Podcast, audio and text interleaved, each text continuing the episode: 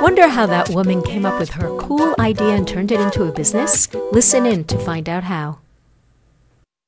Welcome to Women Inspired. I'm your host, Linda Ugolow, and on this show I interview changemakers, artists, healers, and entrepreneurs about what fires them up and how they put their dreams into action. And I'm really excited to have on the show today Claudia Thompson, who is a social media and networking expert. Welcome to the show. Thank you so much, Linda. Thanks for having me. So how did you become a social media and networking expert? What's your story? What's the background here? Well, I'm also in sales, as you know, and I've been in sales for 15 years, and I started selling copiers, which was like not very sexy, sort of a difficult thing to do. And I had asked the top rep at my company, you know, how are you so successful? She was the top rep in the whole nation. And she said all she did was network. And I said, I think I could do that. I think I actually, you know, what I had come to discover later was that I had been networking pretty much since I was 5. So I took that, and as a result, I had many different, I won a lot of awards over the years. It's been really great for me. And like sales awards? Or? Sales awards, like President's Club, trips, you know, and it was awesome. It was just really great, and that was all from building relationships. So as I saw that, people kept telling me, you should do your own business, or, you know, can you come talk at this school, or can you speak on this panel? And I found that I really enjoyed speaking and teaching. So that's how the business sort of grew organically from that. That's fantastic. Yeah. And you are also a regional launch director for BNI, which is Business Network International. Yes. And those are the small networking groups, right? Exactly, yeah. So what makes them unique is that they're one seat per profession, per chapter. So we have 99 chapters here in Massachusetts, and I'm actually working on launching the 100th one in East Boston.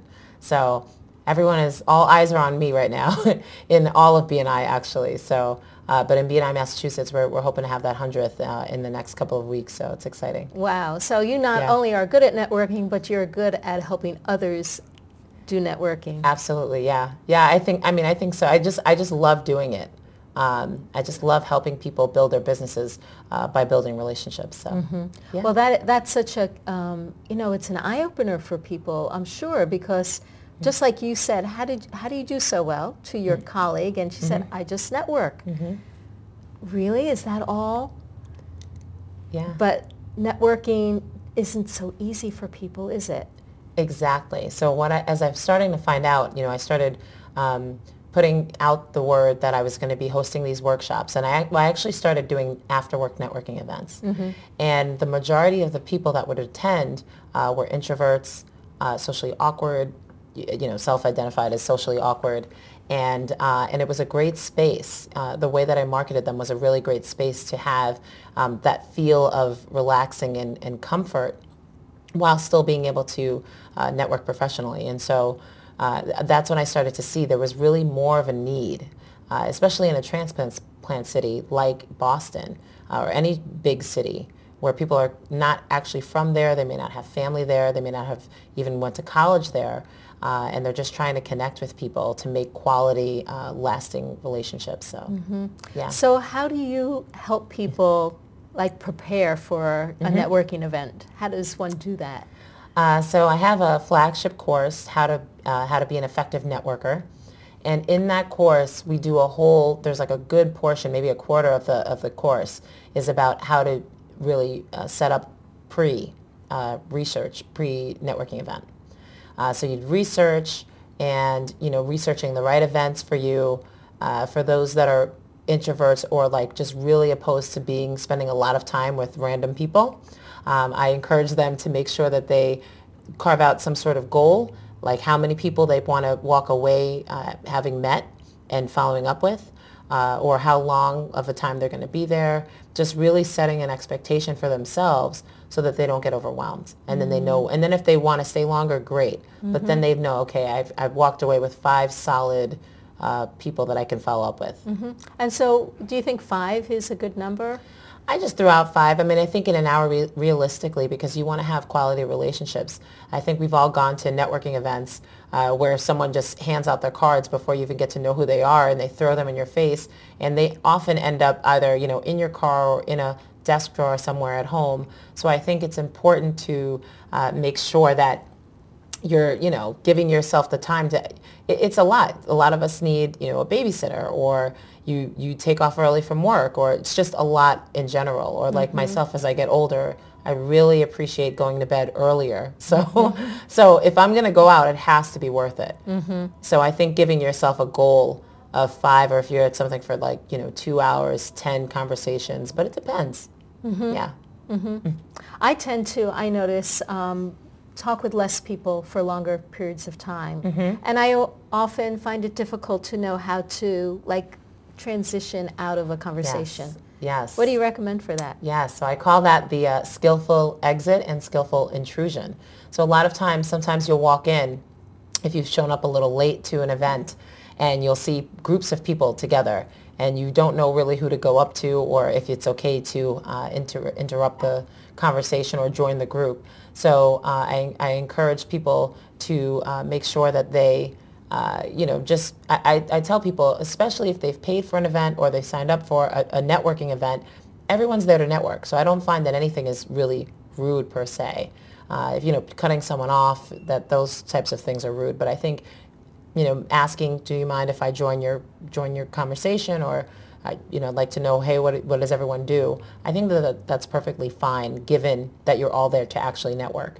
The exit is a little tougher, because people don't want to be mean or perceived as mean or disrespectful. So a lot of times what people will tell me is that they'll say, oh, I'll be right back, I'm going to go get a drink, or I'm going to go to the bathroom, but really they're just trying to get away. And I just let people know, well, great, it was awesome talking with you. I'm going to continue to work the room and get to know people, do some more networking, but it was awesome connecting. And I think that that's perfectly fine. Yeah, and it's honest. It's just honest. Genuine, yeah. So then you don't feel awkward when you bump into them across the room again. Right. You know, like 20 minutes later. Yes. Or you're trying to avoid them, or you just leave altogether. Yeah, so I think it's just good to be honest. It's refreshing.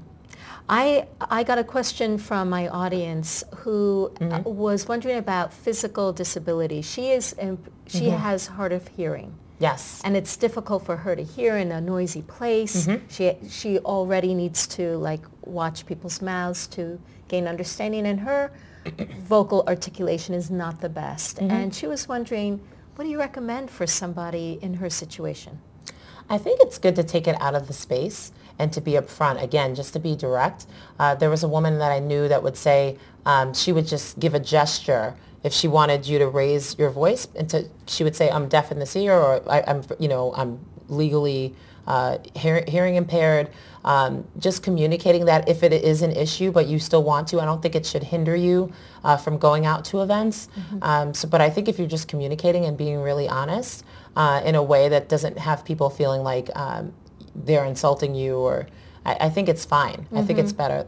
You know, sometimes if without some sort of apparatus, you know, like a hearing aid or an implant, and they can't see, clearly there's something there. But I think if that's not the case, I think just communicating it is perfectly fine, and being honest. And I say the same thing for people with accents. If they can communicate, if it's a problem for them, just acknowledging I have this accent, so let me know if you don't understand something that I'm saying. Just communicating that, I think, is important, especially having two parents with accents, I think. Yeah, I think it's important, for sure. Yeah. I'm also thinking for this person that maybe scoping out the space and seeing if there are areas that are less noisy, and like what, and that kind of brings me to a question, like what about like planting yourself in one place versus working the room? Do you have? Well, I think if you have those accessibility concerns, that yes, then maybe, I mean, I'm a person that like will typically go to an event early, especially if it's downtown and you're driving, you want to find parking, and you know, figure out, sometimes it's not as easy to figure out what is happening, you know, as far as logistics go. So again, if someone needs special accommodations, calling ahead is helpful to ask. okay, what is the event like, you know, emailing the organizer, also calling the venue, those types of things to prepare yourself. I'll give an example. So I'm allergic to gluten and dairy, and I don't eat meat. So it's super, it's not really easy to, some would say, I think it's easy to eat with me, but it's not as easy. So I constantly have to bring stuff with me. I have to call ahead. If my friends want to have dinner, I have to call the menu, call the place ahead, check the menu, ask them, you know, even if I see a menu, I still make sure so that there's no question when I get there that everything is good to go. So my friends are often surprised at how fast I can order, even though I have all these restrictions, but I'm always planning ahead. So I think it's important to do that, especially if you have those needs, those accommodations. That's a great idea. Yeah, because people tend to just kind of react to, oh my God, there's nothing here to eat, but you could. Exactly. Well, especially if there's an accessibility issue as far as a physical limitation. You know, is there a ramp? Is that, you know, you really being responsible and finding out what it is to make sure that you're accommodated. And once you're in the space, like, what is your take on somebody just sitting down at a table and letting people come to them versus walking around? I mean, what did you go there for? You went there to meet new people, and sometimes people will not walk up to you. The other thing people do to feel safe is they come in groups. They'll come, like, go with colleagues or friends, and then they end up just talking to each other. I mean, you could have done that at home for free in your pajamas. You guys could have just hung out at the house, right? So I think it's important to know, again, set an intention and make sure that you set yourself up so that way you know, okay, I'm going to make sure. I think that's why the goal setting is important.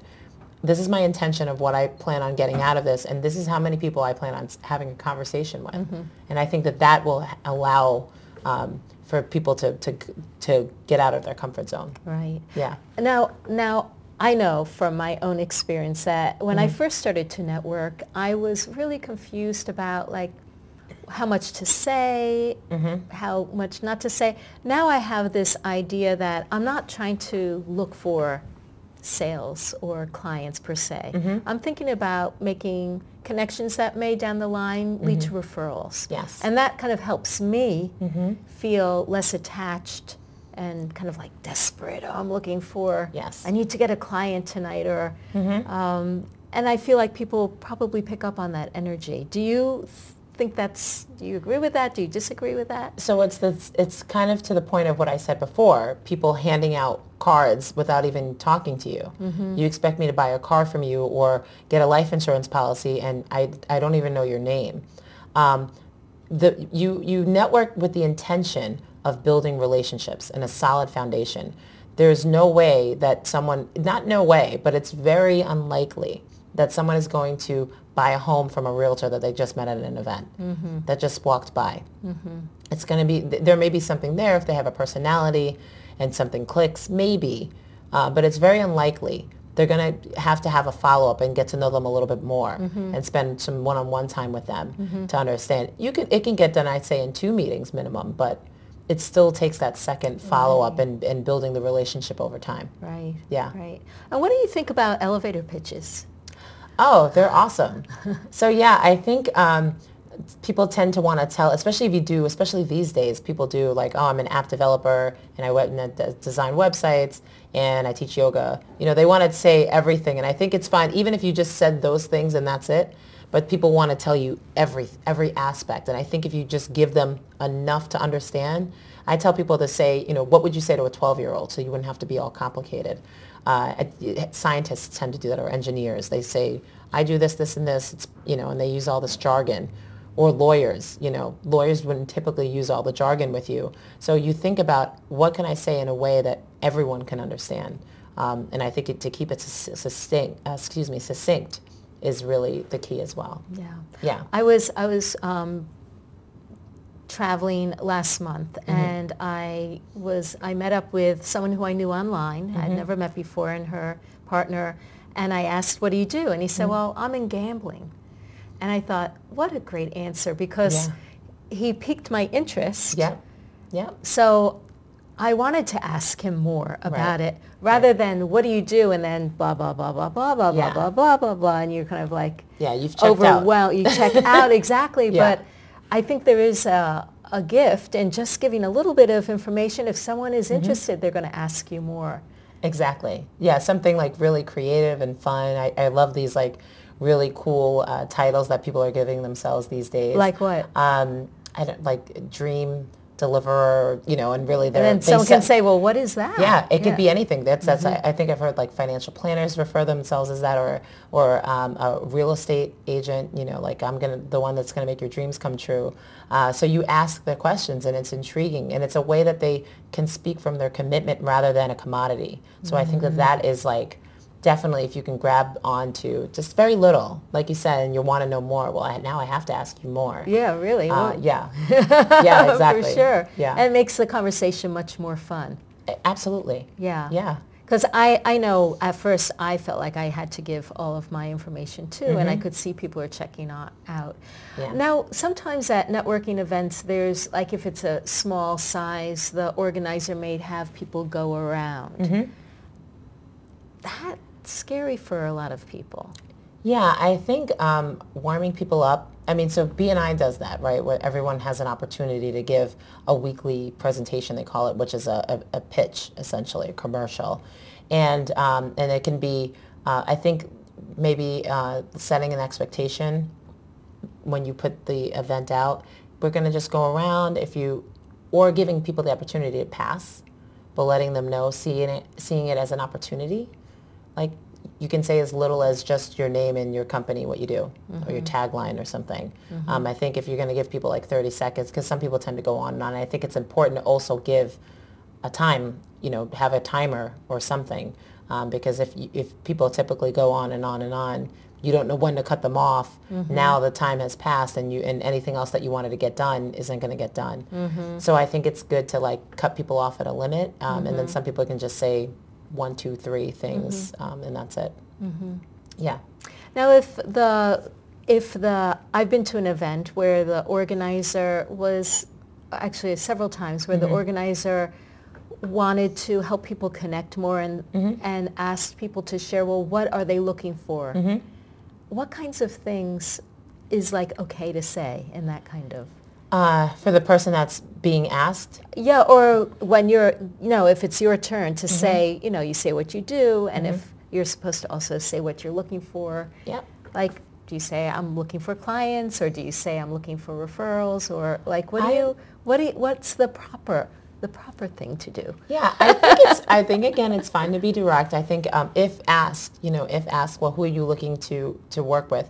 I find that asking for referral partners, or if you're a specialist, like your target audience, I help, women in their 20s and 30s, help them with business strategies to help start off, their own business or whatever it is. But I think if you're as specific as possible, it's helpful. So you really have to know your audience of who you're targeting. But I think that's fine if someone asks. But again, I think if you're just vomiting on people and giving them all the information, and it's all about you, and you're not really interested in what the other person has to say. So I think that's really important to be mindful of that, to have it reciprocate, ask them what they are also interested in. But if the organizer does that in an event like that, I would say, this is, who I'm looking for specifically is to partner with attorneys in other fields, and also young couples who might have a child on the way. So I think that there's nothing wrong with that, because then that piques someone's sort of mind, but then they may still, again, go for that follow-up meeting to talk more. Well, speaking of follow-up, yes, how do you do that? Oh, follow-up is awesome. So I often teach that, and then do this for myself. If there's someone after, the networking events, or when you met someone out somewhere, if it's someone that you really want to, I go sit in my car and I'll send an email. Like if it's someone like really hot that I want to like connect with and I don't want to forget about, I often will make a little note when I walk away from them on their card maybe, or if I took their information electronically in my phone, and I'll make notes there. And then I'll send an email out. Within 24 to 48 hours, I'll send an email. And not only is it an email, thanks, it was awesome meeting you. Hopefully we can meet someday. Because how that goes is it's like ping pong, and oh yeah, cool, that would be cool. Then you respond 2 days later, oh, maybe we should do that. and you never end up getting something scheduled. What I do is send a follow-up action request. Hey, could we meet for tea next Monday downtown? So maybe they're not free at all at that time or in that location, but now it will have their brains go to their calendar and give me something exact so that it's most likely. And 75 to 80% of the time, I end up meeting with the person. Wow. Yeah. That's great. And, you know, I wouldn't have had the perspective that it's fine to suggest a time or a place that may not work. Yeah. Just to keep it moving forward. Exactly. Whereas my reaction would be, well, I don't know when I could meet, so I'm not going to respond just yet. You're saying you don't have to let that be a stumbling block. Oh yeah, that because think about when you do it with friends, you never end up getting to meet. You know, it's just on and on and on and on. There's nothing wrong with it, but if you're actually interested in moving something forward and building and developing a relationship, you have to show that you're serious. And for me, that is all inside of like auditioning for my trust to get a referral. So if they follow up back pretty quickly, if they show up on time, if they, all of these things tell me that they're also interested and that it will be a potential great partnership in the future. Yeah. What was did you ever have an embarrassing moment at working?